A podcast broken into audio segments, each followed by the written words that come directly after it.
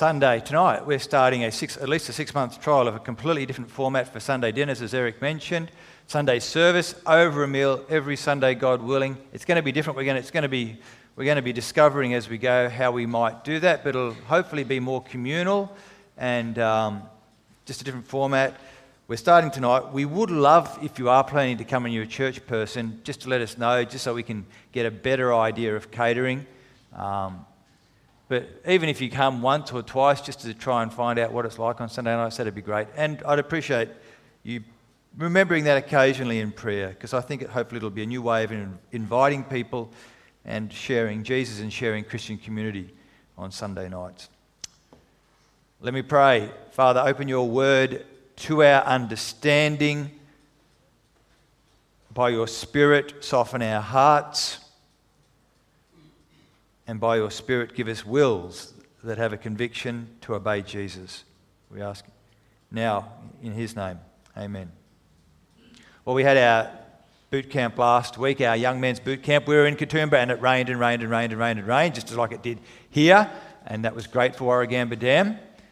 But there's a little secret out of boot camp, a little secret. Some of the women know that there was a secret during boot camp, because I'm looking for some women. Maybe they're smiling. We had a little secret. The boys wrote letters to a significant woman in their life, and we posted them on Sunday. And so a whole bunch of women got these letters from these young men in their life, hopefully saying some encouraging things. And saying how much they appreciated them. It was supposed to be a surprise. It was a good secret, a surprise to bless these women. But you know, not all secrets are good. In fact, most secrets, I'd say, are not good. Because when we have a secret, we feel that there is something to hide. We keep secrets most of the time out of fear. Fear of exposure, fear of being manipulated by others, or a desire to protect ourselves, or to even manipulate other people that we fear, and to deceive them. Stamp it. Top secret. In other words, this must not get out because we want to maintain control. We want the advantage. Perhaps we'll extort. Perhaps we'll distort, and we communicate with winks and nods and code because we hide. Now, imagine for a moment that you won the Powerball lottery, $60 million. That is good news, yes? That is life-transforming news. You have security.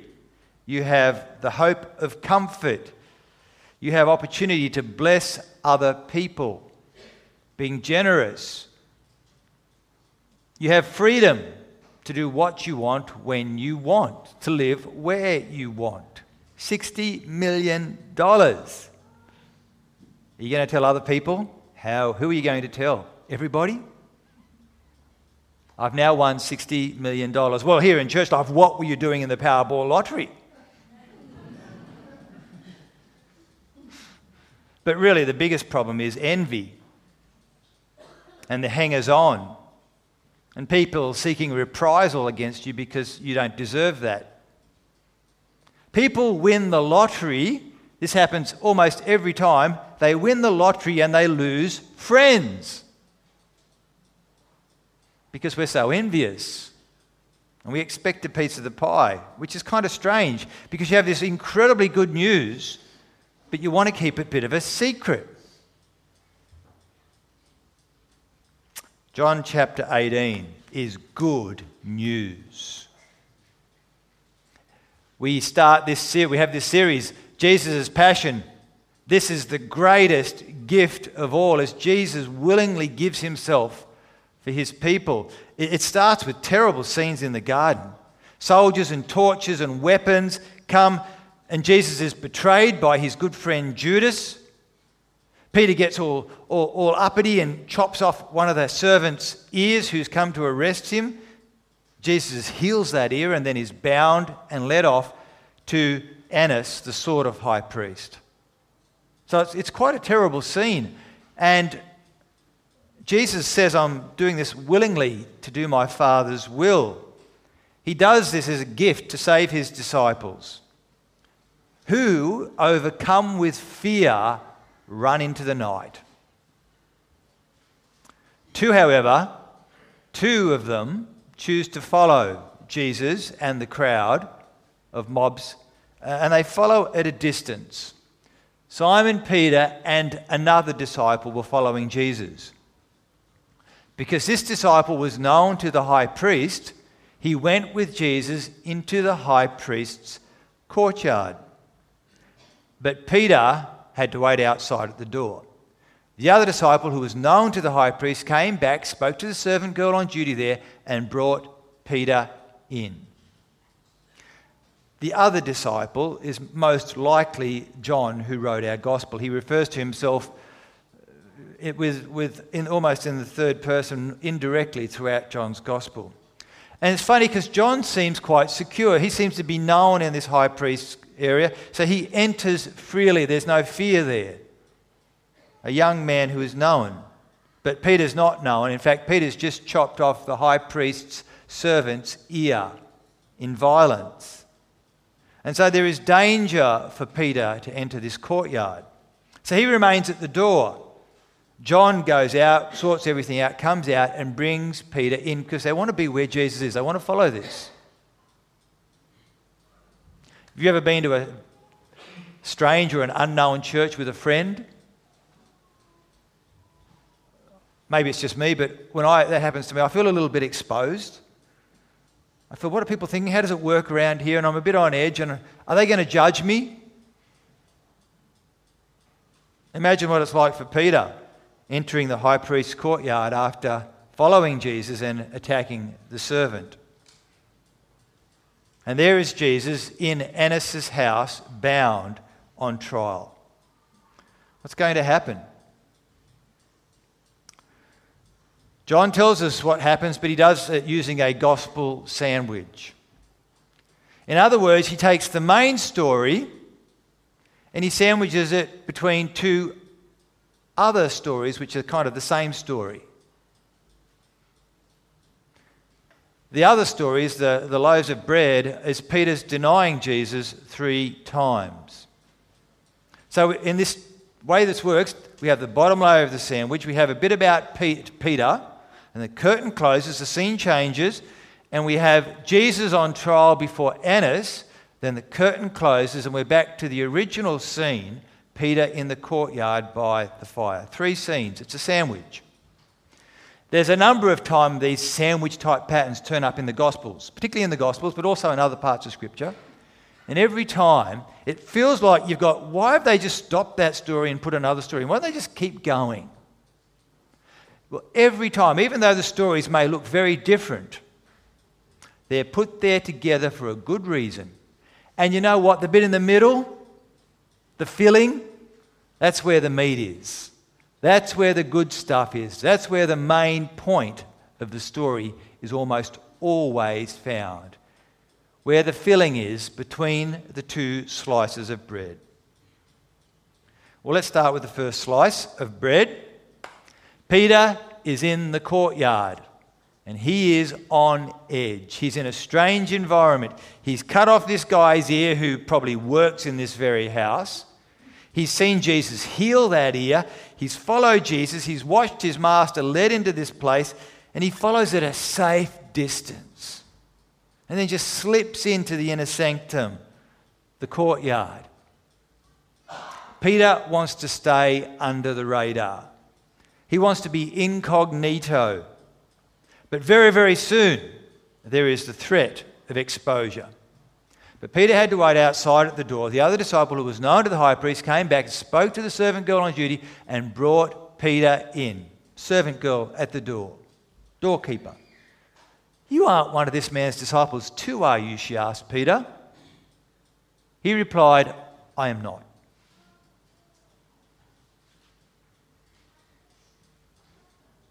Now, she probably knew John because he was familiar there.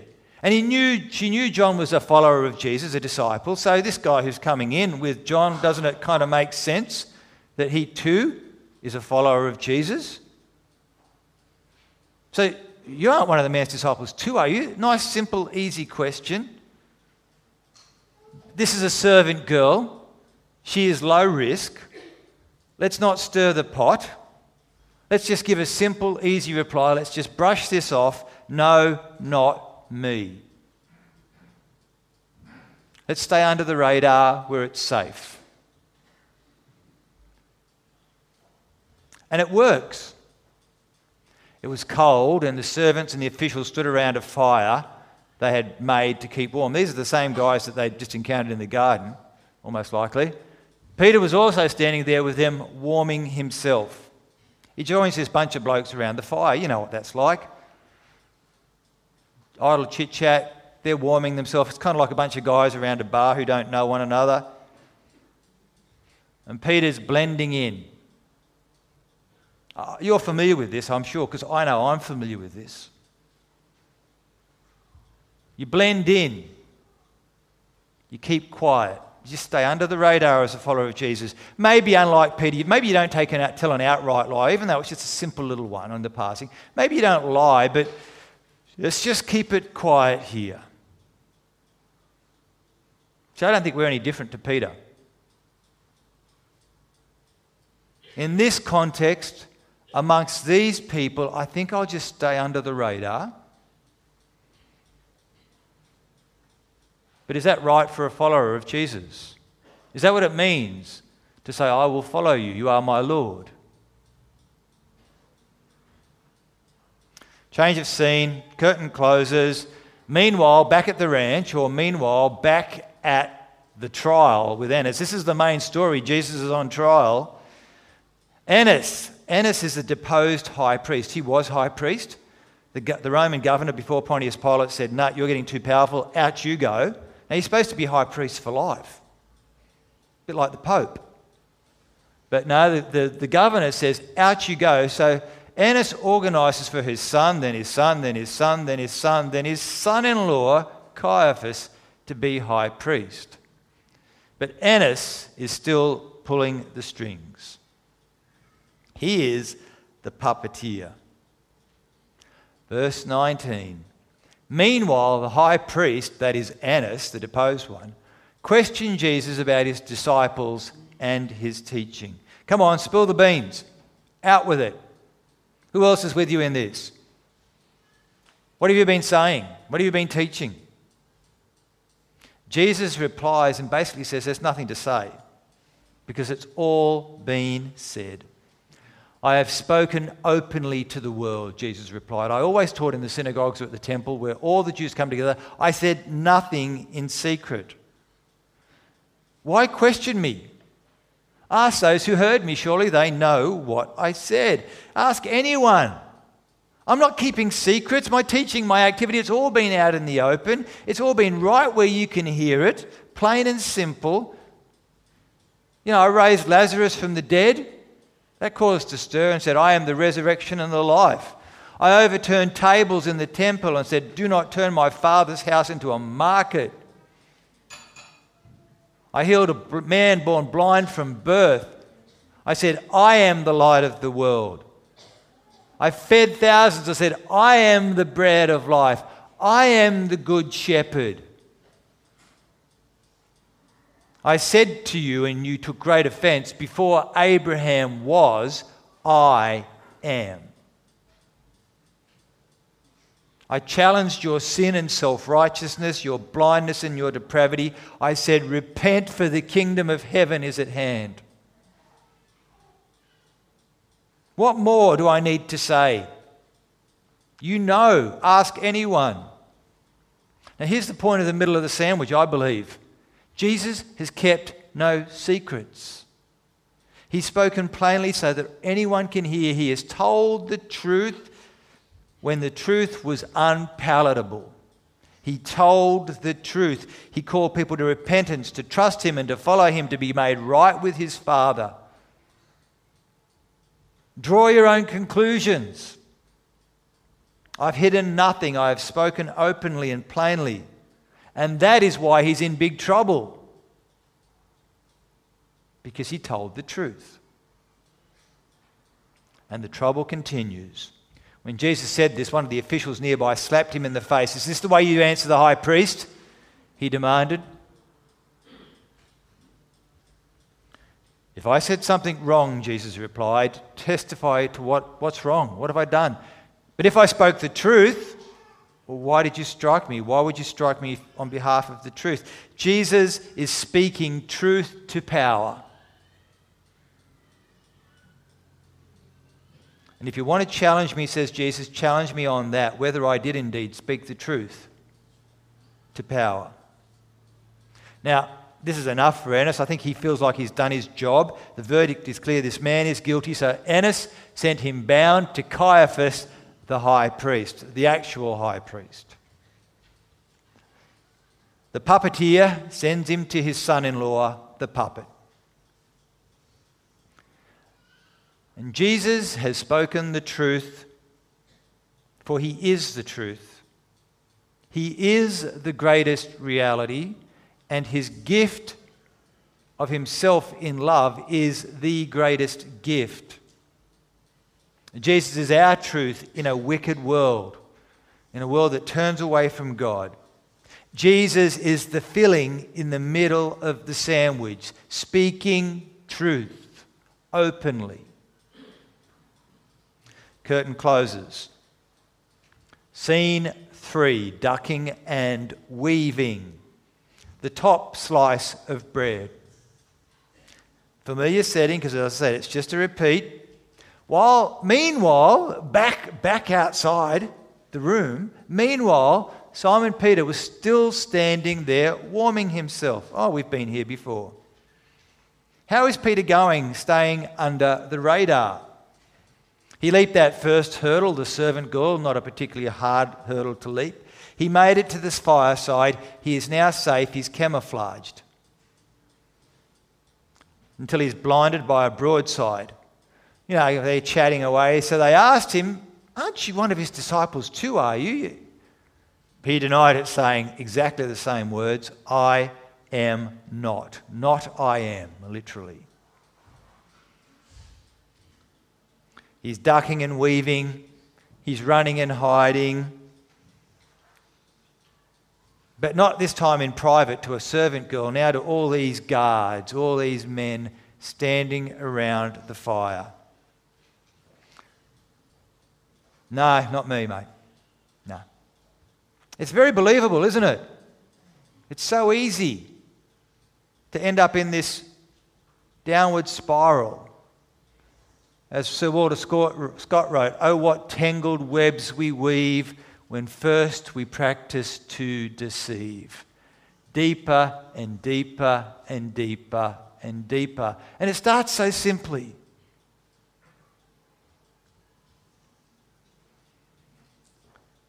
Jesus stands before Annas and denies nothing.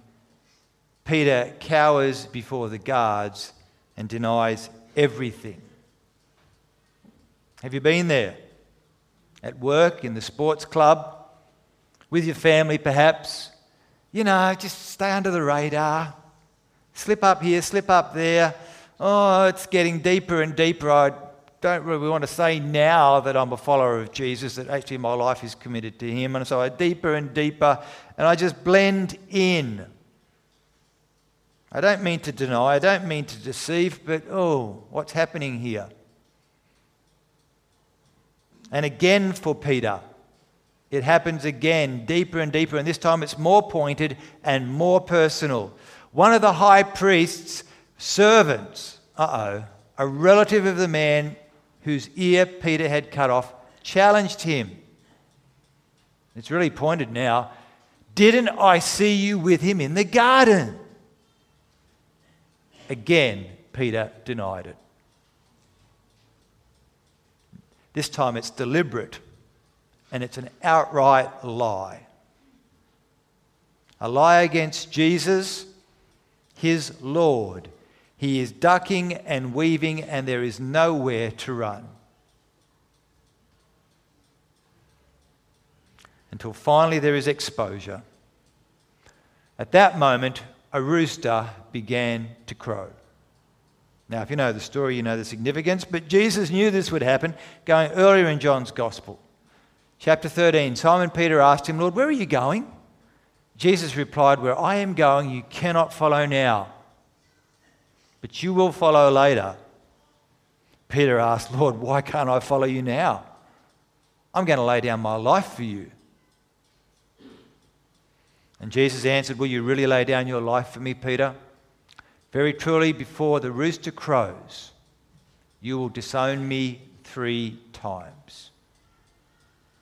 Jesus knew.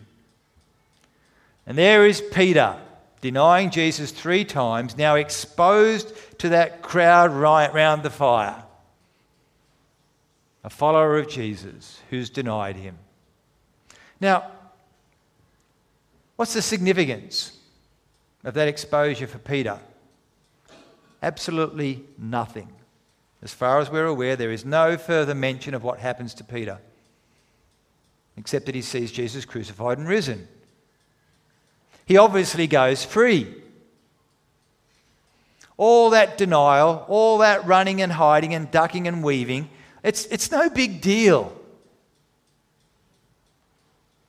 Okay, so you're a follower of Jesus, just like John.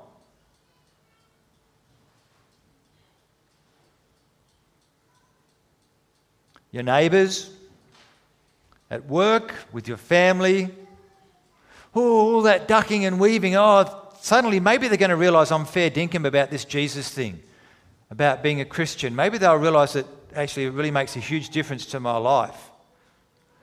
Oh, they find out. Guess what? No big deal 90% of the time.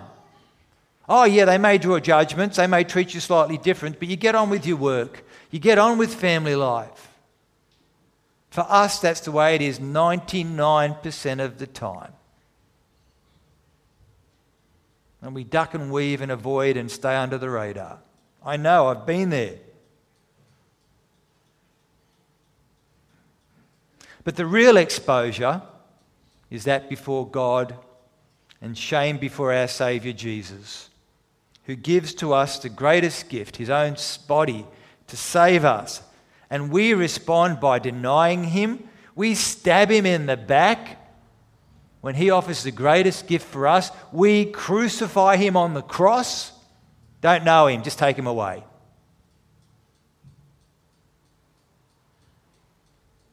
You see, what's happening here, Jesus is on trial. But Peter's on trial. We are on trial. And we are judged and found wanting. Peter chooses the safety of camouflage and the comfort of a warm fire over bearing witness to Jesus. And it stings, because I know where Peter is. And it's even worse if you think about the words of Jesus. This exposure. Jesus says, whoever acknowledges me before others, I will also acknowledge before my Father in heaven. But whoever disowns me before others, I will disown before my Father in heaven. And hang heads in shame to hide Jesus and his glory and his salvation. I need to be forgiven.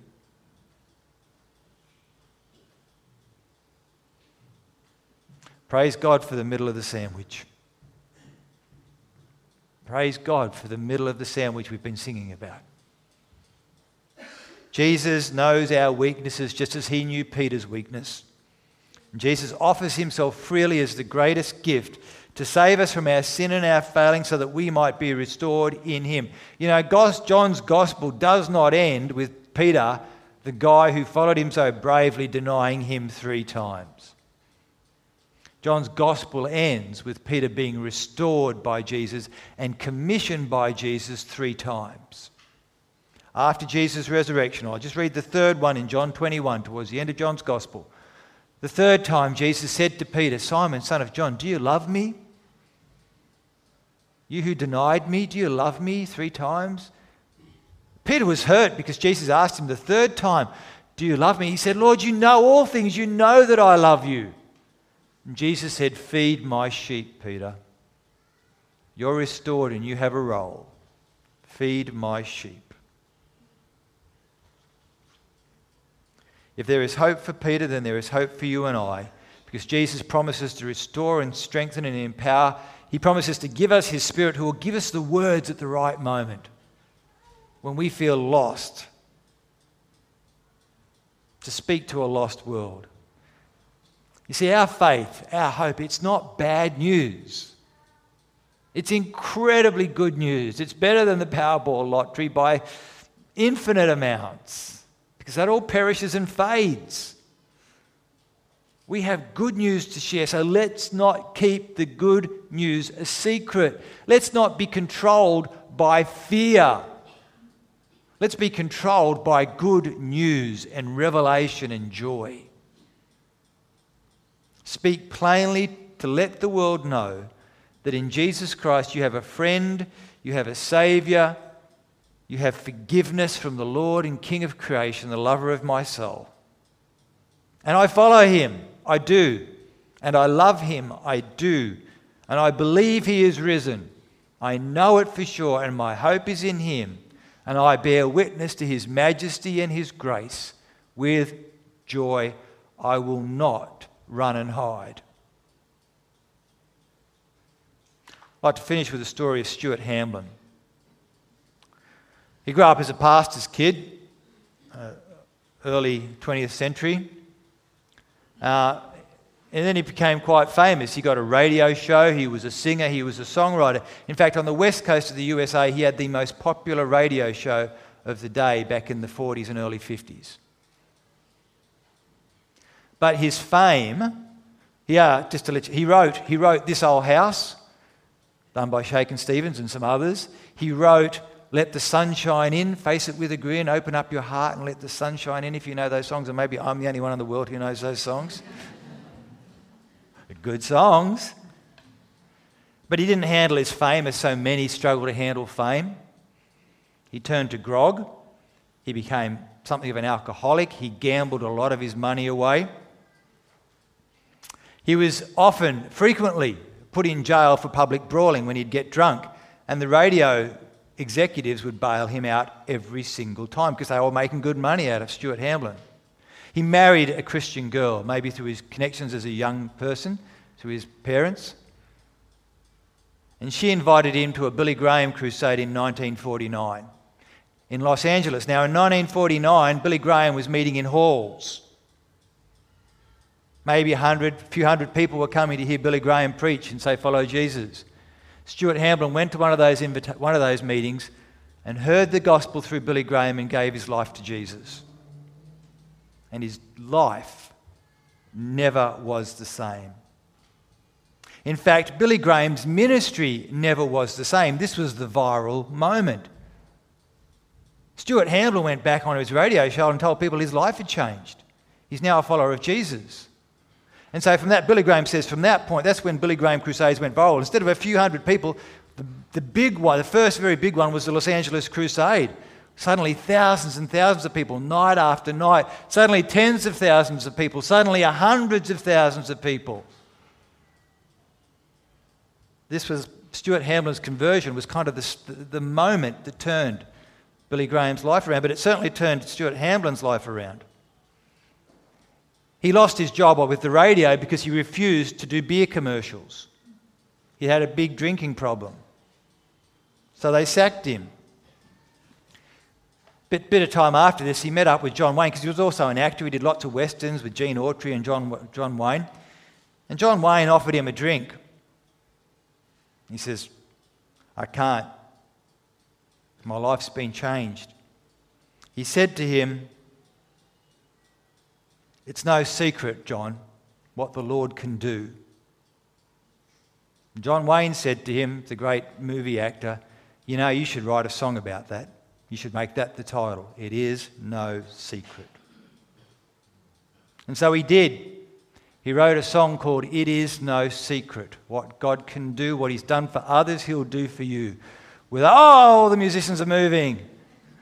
With arms wide. Just getting ready. He'll pardon you. It is no secret what God can do. The song actually captures the essence of this message. The chimes of time ring out the news, another day is through. Someone slipped and fell. Was that someone you? You may have longed for added grace, your courage to be renewed. Do not be disheartened, because I've got news for you. It is no secret what God can do. It is no secret what He's done for others, He'll do for you. Song's been done by Elvis, Johnny Cash, Anne Murray. Can't think of the other guy that I'm thinking of, but another famous singer. It's a popular song. Many of you know it. I can see some of you nodding your heads. Some of you are saying, what is this song? Big Billy Graham crew song. Anyway, George Beverly Shea, thank you, Ed. It's a song about those who fall, who get restored and say it's no secret. What Jesus did for Peter, Jesus did for Stuart Hamblen, and Jesus has done for me, and Jesus can do for you. So we're going to finish by singing it. We're going to have it as an item for the verses, so if you do know, you can sing along if you want, feel free, but they're going to do it at the item. And then when we come to the chorus, we're going to all sing the chorus together. If you don't know it, you'll pick it up pretty quickly. Hang in there. It is no secret what God can do. Amen.